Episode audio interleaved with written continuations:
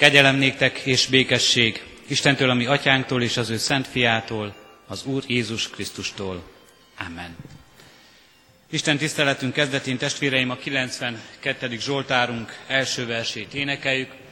Fennállva a 92. Zsoltárunk első versét, mely így kezdődik. Ékes dolog dicsérni, Uram, felségedet.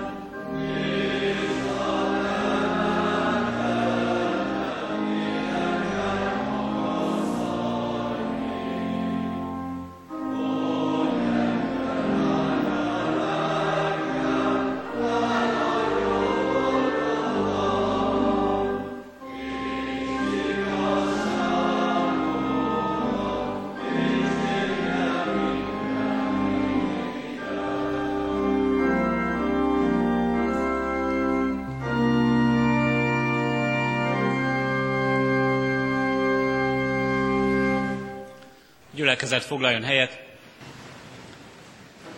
A 92. megkezdett dicséretünket énekeljük tovább a 7. és 8. verseivel. A 92. dicséretünk 7. és 8. versét énekeljük. A 7. vers így kezdődik. Virágoznak a hívek, mint a szép pálmafák.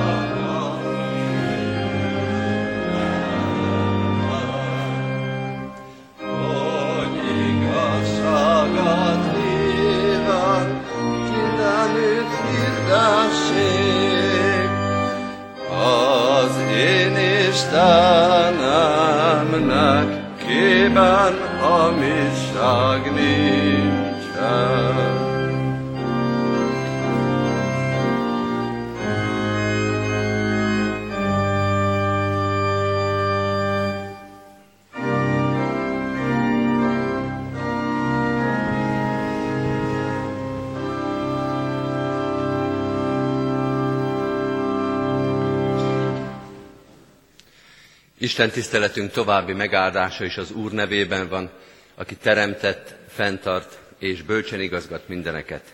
Amen. Kedves testvérek, Hallgassátok meg Isten igéjét, ahogy szól hozzánk János evangéliuma 17. fejezetének 15. versétől a 23. verséig tartó ige szakaszából. Isten igéjét alázatos szívvel, figyelemmel hallgassuk. Isten igéje így szól. Nem azt kérem, hogy vedd ki őket a világból, hanem hogy őrizd meg őket a gonosztól. Nem a világból valók, mint ahogy én sem vagyok a világból való. Szenteld meg őket az igazsággal, a te igéd igazság. Ahogyan engem elküldtél a világba, én is elküldtem őket a világba, én őértük oda szentelem magamat, hogy ők is megszentelődjenek az igazsággal.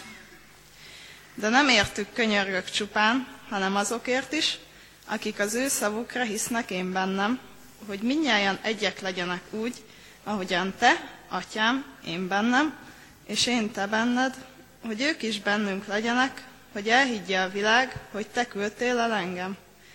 Én azt a dicsőséget, amelyet nekem adtál, nekik adtam, hogy egyek legyenek, ahogy mi egyek vagyunk, én ő bennük, és te én bennem, hogy tökéletesen egyé legyenek, hogy felismerje a világ, hogy te küldtél el engem, és úgy szeretted őket, ahogyan engem szerettél.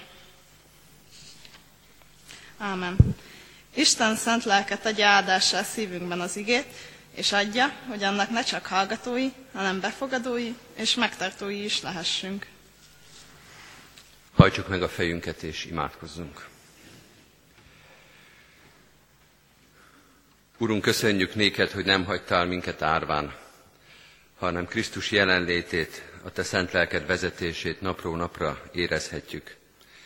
Érezhetjük akkor, amikor gyermekeinké, gyermekeinkért és unokáinkért teszel felelőssé minket. Érezhetjük akkor, amikor szolgálatra hívsz minket, amikor tanítasz, feladatot adsz, amikor segítesz és vigasztalsz. Mindegyikre nagy szükségünk van. Köszönjük, hogy nem kell a saját erőnkből és a saját bölcsességünk szerint élni ebben a világban, hanem hívhatunk téged, támaszkodhatunk rád, remélhetjük és érezhetjük a te jelenlétedet.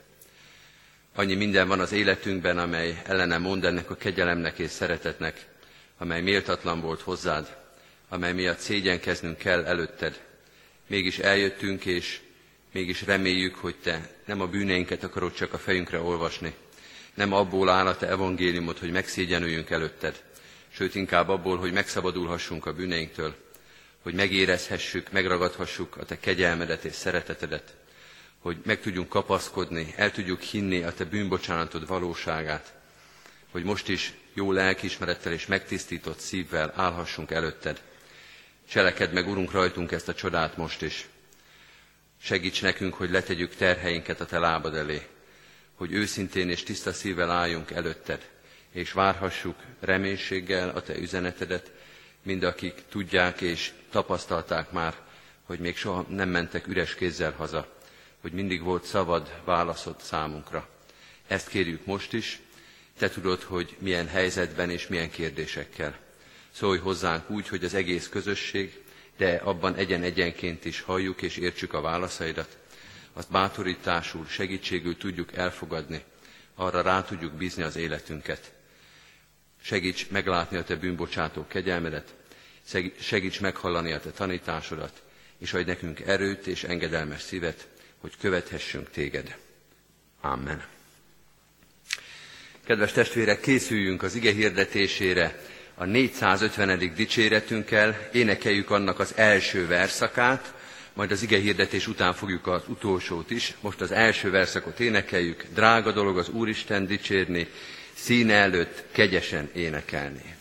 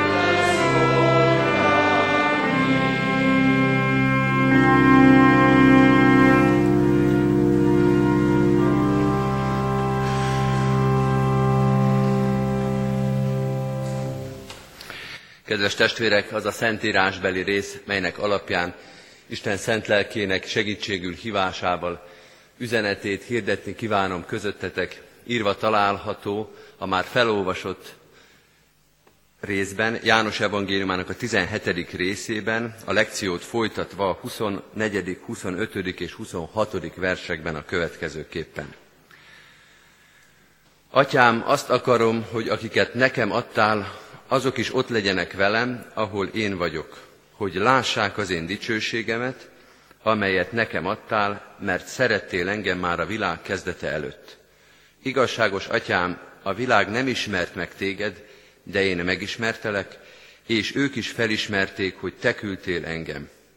És megismertettem velük a te nevedet, és, azután is, és ezután is megismertetem, hogy az a szeretet, amelyel engem szerettél, bennük legyen, és én is ő bennük. Eddig Istennek írott igéje, foglaljuk el a helyünket. Kedves testvérek, amikor a mai ige hirdetésre készültem, két dolgot kellett szem előtt tartanom.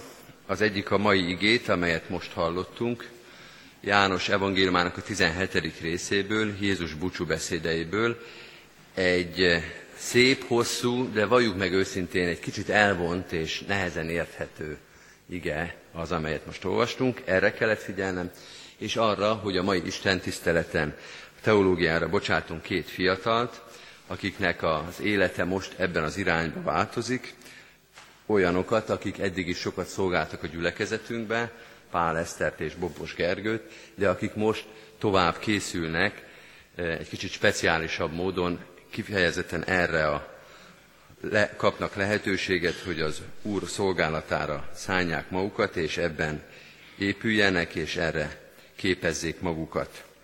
Nem volt nehéz ezt a két szempontot egyeztetni, sőt, ahogy már ez sokszor megtörtént, az igehirdetése való készülés végén azt éreztem, hogy ez az ige kifejezetten erre a helyzetre eh, illik, és ebben vezet minket. Tudnélik, az üdvösség az emberi nem üdvösségének a modelljét, a mechanizmusát írja le egyszer, másodszor pedig abban segít minket tájékozódni, hogy hol van a szerepe az emberi szolgálatnak az üdvösségben, az üdvösségre juttatásban. Az üdvösség modellje. Hogyan működik az üdvösség? Ebben a rövid három versben erre hallunk egyfajta magyarázatot, vagy egyfajta lehetőséget a megértésre. Az első pont, amit Jézus a búcsúbeszédekben elmond, hogy a fiú célja, Jézus Krisztusnak a célja, az Isten dicsőségének, az Isten üdvösségének a megmutatása ebben a világban.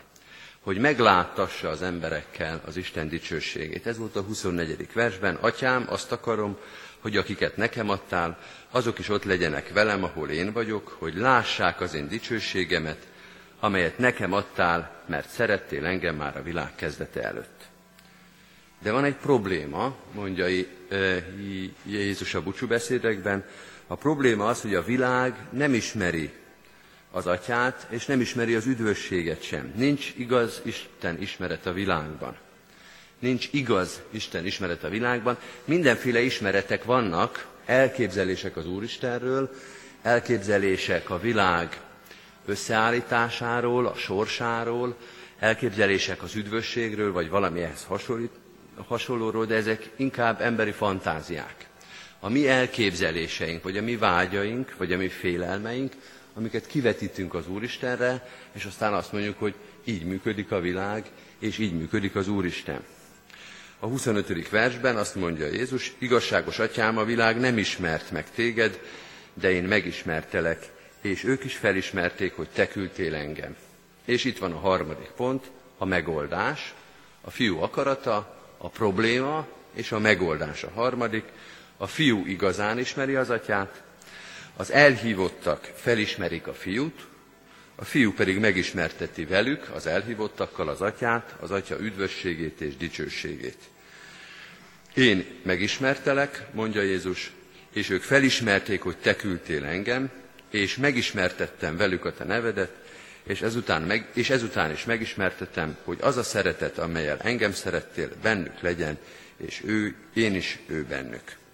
Ez a modell, ez a mechanizmus, hangsúlyoznunk kell, hogy a valóság az ennél persze sokkal színesebb és nagyobb lesz. Több dimenzióval nagyobb lesz, mint amit itt ez a mechanizmus, vagy ez a modell vázol, de hát olyan ez, mint a térkép a városról, vagy az alaprajz a házról, sokkal egyszerűbb, mint maga a város és az épület, de mégis segít megérteni, segít eligazodni, érthetővé teszi azt, ami történik velünk, vagy ami körülvesz bennünket.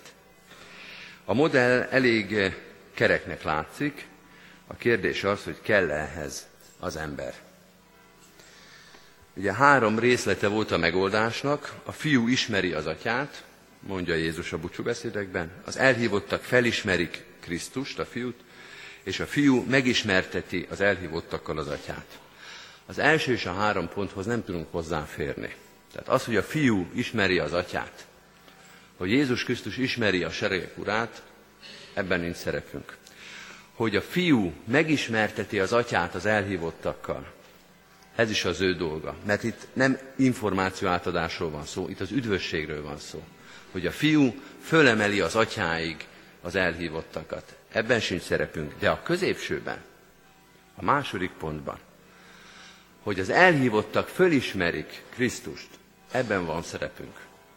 Ebben van az emberi szolgálat. Péternek az volt a szerepe, hogy felismertesse a Krisztust Kornéliusszal.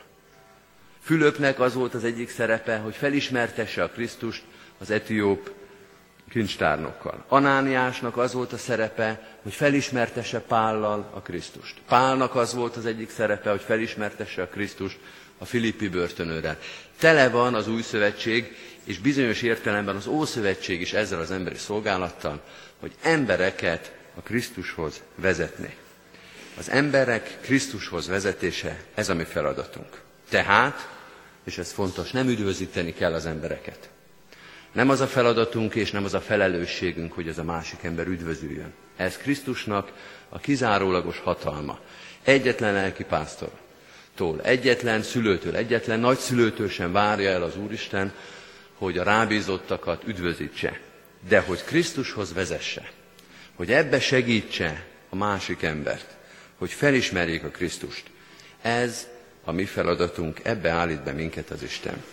Egy picit olyan ez, mint amikor egy sportklubhoz vagy egy fotball ö, csapathoz leigazolnak játékosokat. Ez a leigazolás. Vagy a színházhoz ö, leszerződtetnek jó színészeket. Nekünk is a kapcsolatot létrehozni az Úristen és az emberek között. Ebben segíteni, Krisztushoz vezetni. Ez egy olyan szolgálat, amiket, amelyet Krisztus ránk bízott, és amelybe újra és újra embereket állít be. A kérdés az, hogy amiről idáig beszéltünk, vajon nem az egész egyháznak a feladata-e? Szükség van-e akkor lelki pásztorokra, hogyha ezt minden keresztény ember feladatként megkapja? Mert megkapja. Igen, a Krisztushoz vezetés az nem lelki pásztori feladat elsősorban, vagy egyedüli lelki pásztori feladat. Az egyetemes papság elve, amit mi vallunk, az azt jelenti, hogy minden keresztény ember, kapja azt a feladatot, amiről beszéltünk, hogy Krisztushoz segítsük és Krisztushoz vezessük a másik embert. Mégis az Isten úgy látta jónak, hogy néhány specialistát is belehelyezzen ebbe a feladatba. Most egy olyan kifejezést fog használni, amit ez a két fiatal talán még nem is, már nem is ismer, a függetlenített keresztények. Akiknek az a feladata, hogy teljes munkaidőben, nem úgy, mint a kereszténységnek a nagy része, hogy amikor erre lehetőség van, amikor olyan helyzetbe kerülünk, hanem teljes munkaidőben, teljes felkészültséggel, egész egzisztenciájukat ráépítve, azt a szolgálatot végezik, amit egyébként az egész egyház kap. Teljes munkaidőben, szakmailag felkészítve, sőt bizonyos esetben teljes életükben is, amivel arra utalok, és ez egy zárójeles megjegyzés, hogy ez az alapja a cölibátusnak. Van olyan ember, aki nem csak azt kapja, hogy erre fölkészülhessen, hogy ez legyen a szakmája, hanem azt a kegyelmi ajándékot kapja az Úristentől, nem kötelező módon, hanem az Istentől ajándékként, hogy család nélkül csak erre koncentrálva ezt a szolgáltat végezze. Van olyan kegyelmi ajándék, amelynek ez a külső megjelenése. Hogy az Isten olyan szinten kiválasztotta ezt az embert erre a szolgálatra, hogy semmi mással csak ezzel foglalkozik egész életében. Mégis azt kell mondanunk, még ezzel együtt is, hogy a mi protestáns egyházunkban nem teológiai különbség van a lelkipásztor és a gyülekezeti tag között, nem külön kegyelmi rend, nem külön szentség a papirend, hanem technikai különbség van. A lelkipásztor az, aki arra kap szakmai fölkészítést, és arra kap teljes munkaidős megbízást, hogy az egyháznak az egyetemes szolgálatát végezze, embereket Krisztus felismerésére vezessen. Van-e szerepe a gyülekezetnek akkor ebben a szolgálatban? Igen, van. Az első feladata, hogy fölismerje azokat, akik az Istentől ezt a különleges elhívást kapták. Ezt hívjuk külső elhívásnak. Nem csak az illetőnek belülről kell azt éreznie, hogy engem az Isten lelkipásztori szolgálatra hívott, ez is fontos. Elhívás tudat nélkül nincs keresztény szolgálat, ezt az emberek belülről is tudni kell, de a közösségnek is föl kell ismernie az emberekben, hogy az ő szolgálata, az ő eddigi forgolódása arra utal, hogy őt az Isten külön szolgálatokkal is szeretné megbízni. Illetve, hogy pontosan fogalmazzak, ezzel a speciális szolgálattal akar megbízni. Mindenkinek külön szolgálata van, van akinek például a lelkipásztori vagy ige hirdetői szolgálat. Tehát felismerni az elhívottakat, és utána elküldeni őket teológiára, tanítatni őket, biztosítani a feltételeket, támogatni őket a felkészülésben, és visszavárni a gyülekezeti szolgálatba. A lelkipásztornak az a feladata, hogy soha ne felejtse el, hogy ő a Krisztustól az egész egyház számára adott feladatnak az egyik speciális részét kapja. Nem a saját történetét, hanem az egyház történetét játsza végig, amikor ezt a szolgálatot végzi, és ő az egyház által megbízott embere Krisztusnak, aki ezt a szolgálatot végzi. De az egyház feladata is ez.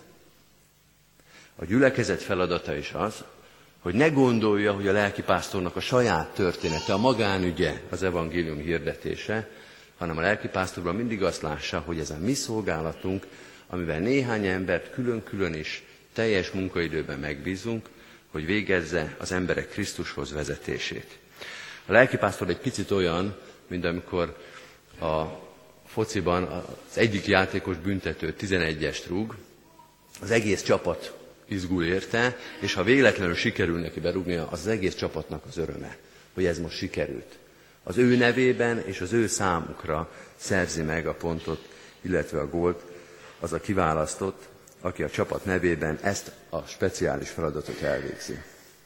Kedves testvérek, kedves Eszter és Gergő, azt kell mondanom, hogy minden kibocsátásnak, amely a teológiára küld fiataloknak, fiatalokat ugyanaz a története, vagy másképpen fogalmazva, ugyanez történik újra és újra, hogy az Úristen embereket választ ki, és külön szolgálatokat ad nekik. Ez történt akkor, amikor Jézus a 12-t kiválasztotta, és szolgálatba állította őket. Ez történt nemzedékről nemzedékre, hogy a lelkipásztori nemzedékek egymásnak adták át ezt a szolgálatot. Ez történt akkor, amikor azokat a fiatalokat hívta el az Úr, és küldte teológiára, akik ezt a két fiatalt annak idején megkeresztelték, tanították, konfirmálták, és az a reményünk, hogy ez történik majd akkor is, amikor ők fognak már keresztelni, tanítani és konfirmálni. Úgy is fogalmazhatunk, hogy az Úristen folyamatos üzemmódban dolgozik az egyházban, mert nagy az ő kegyelme, nagy az ő türelme, és nagy az ő kitartása az üdvözítésben. Amen. Válaszoljunk Isten igényére a már megkezdett 450. dicséretnek az utolsó verszakával. Az ötödik verszak így kezdődik, dicsérd azért Jeruzsálem uradat, kereszténység, magasztald megváltódat.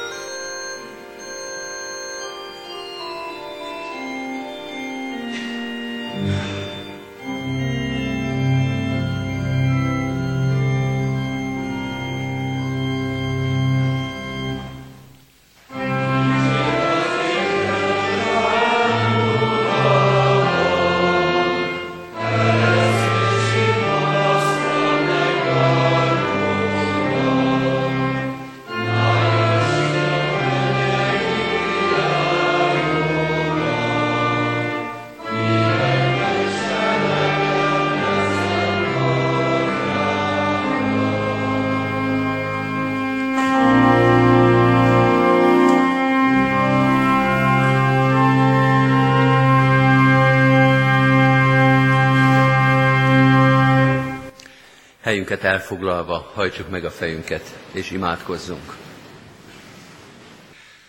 Mennyei atyánk, hálát adunk néked azért, hogy türelmed és kegyelmed oly nagy, hogy nem szüntél meg. Krisztushoz vezetni embereket, minket, a gyülekezetünket, gyermekeinket. Köszönjük, hogy gondod van a te egyházadra. Köszönjük, hogy szolgálatba állítasz minket, valamennyiünket, úgy azzal a felkészültséggel és Isten ismerettel, amelyen rendelkezünk, minket is szolgálatba állítasz, a körülöttünk állók felé, családtagok, munkatársak, ismerősök és ismeretlenek felé végezhetjük azt a szolgálatot, amelyről itt szó volt, hogy hozzád vezetünk embereket, segítünk a körülöttünk lévőknek abban, hogy felismerjenek téged. Szóval, bátor vállalással, vagy szeretettel, elfogadással, nagy lelkűséggel, tőled kapott türelemmel, sok lehetőség és módszer van ahhoz, hogy megérezzék rajtunk az emberek, hogy mi hozzánk tartozunk. Áld meg ezt a szolgálatunkat, hogy ne elválasszunk embereket tőled, ne káromolják miattunk a te szent nevedet, hanem vágyakozás szülessen a szívekben. Minden pillanatunk és minden cselekedetünk arra indítsa a körülöttünk lévőket, hogy téged keressenek, és Krisztusban az üdvösségüket fölismerjék. Hálát adunk minden pillanatért és minden lélekért, amikor ez megtörténhetett. Amikor megtörtént a csoda, hogy egyik kegyelemre szoruló bűnös ember egy másik embert hozzád vezethetett. Áldunk és magasztalunk ezekért a csodákért, a munkánk gyümölcséért, a gyülekezetünk, egy házunk gyarapodásáért. Köszönjük, hogy újra és újra gondoskodsz a szolgálattevőkről, nem csak lelki pásztorokról, hanem minden gyülekezeti tagról, akik ezt az egyházat, ezt a gyülekezetet is építik, az imádsággal, hívogatással, hűséggel, különböző szolgálatokkal. Így kérünk most a teológiára küldött fiatalokért is. A te áldásod és szereteted legyen velük, azokkal, akik már ott vannak, készülnek a szolgálatra, azokkal, akik most indulnak. Valamennyien a te kegyelmedből és szeretetedből élünk, ha te nem vagy velünk és nem segítesz, hiába való a fáradozásunk. De veled együtt még a kövek is megszólalnak, még minket is alkalmasá tehetsz a szolgálatra. Így kérünk, értünk, értük, imádkozunk újra és újra, nem csak most, hanem végig a szolgálatuk idején, légy velük a te kegyelmeddel és szereteteddel. Így kérünk áld meg egész gyülekezetünket, annak minden szolgálattevőjét és szolgálatát, hadd hirdessük a te dicsőségedet minden lehetőségben és minden alkalommal. Áld meg a gyülekezet tagjait, Különösen is imádkozunk a terhet hordozókért, a gyászolókért, a megfáradtakért. Könyörgünk a betegeinkért, a kórházban lévőkért, mindenkiért, aki valamilyen keresztet cipel. Urunk, állj mellettük, erősítsd, bátorítsd, vigasztald őket, adj nekik erőt, és mutasd meg a Te hatalmadat még a próbatételben is. Könyörgünk az erősekért, a szolgálatot vállalókért, a mások terhét hordozókért. Urunk, Te adj nekik ehhez erőt, hűséget és engedelmességet. Áldást kérünk gyülekezetünkre és egyházunkra, áldást kérünk a városra, amelyben élünk, országunkra és nemzetünkre, az egész emberiségre, a te hatalmad, szereteted és kegyelmed jelenjék meg ebben a világban, közösségeinkben, Jézus Krisztusért, ami Urunkért. Amen. Most vigyük egyen-egyenként is Isten elé imádságainkat. Amen. Az Úrtól tanult imádságot fennállva és együtt mondjuk el. Mi, Atyánk, aki a mennyekben vagy, szenteltessék meg a Te neved. Jöjjön el a Te országod. Legyen meg a Te akaratod, amint a mennyben, úgy a földön is. Mindennapi kenyerünket add meg nékünk ma, és bocsásd meg védkeinket, miképpen mi is megbocsátunk az ellenünk védkezőknek. És ne vigy minket kísértésbe, de szabadíts meg a gonosztól, mert tiéd az ország, a hatalom és a dicsőség mind örökké. Amen. Hirdetem a hálaáldozat lehetőségét, hálával áldozzál az Úrnak, és teljesítsd a felségesnek tett fogadásidat. Mindezek után Istennek népe áldjon meg tégedet az Úr, és őrizzen meg tégedet. Világosítsa meg az Úr az ő orcáját te rajtad, és könyörüljön te rajtad. Fordítsa az Úr az ő orcáját te reád, és adjon békességet néked. Amen.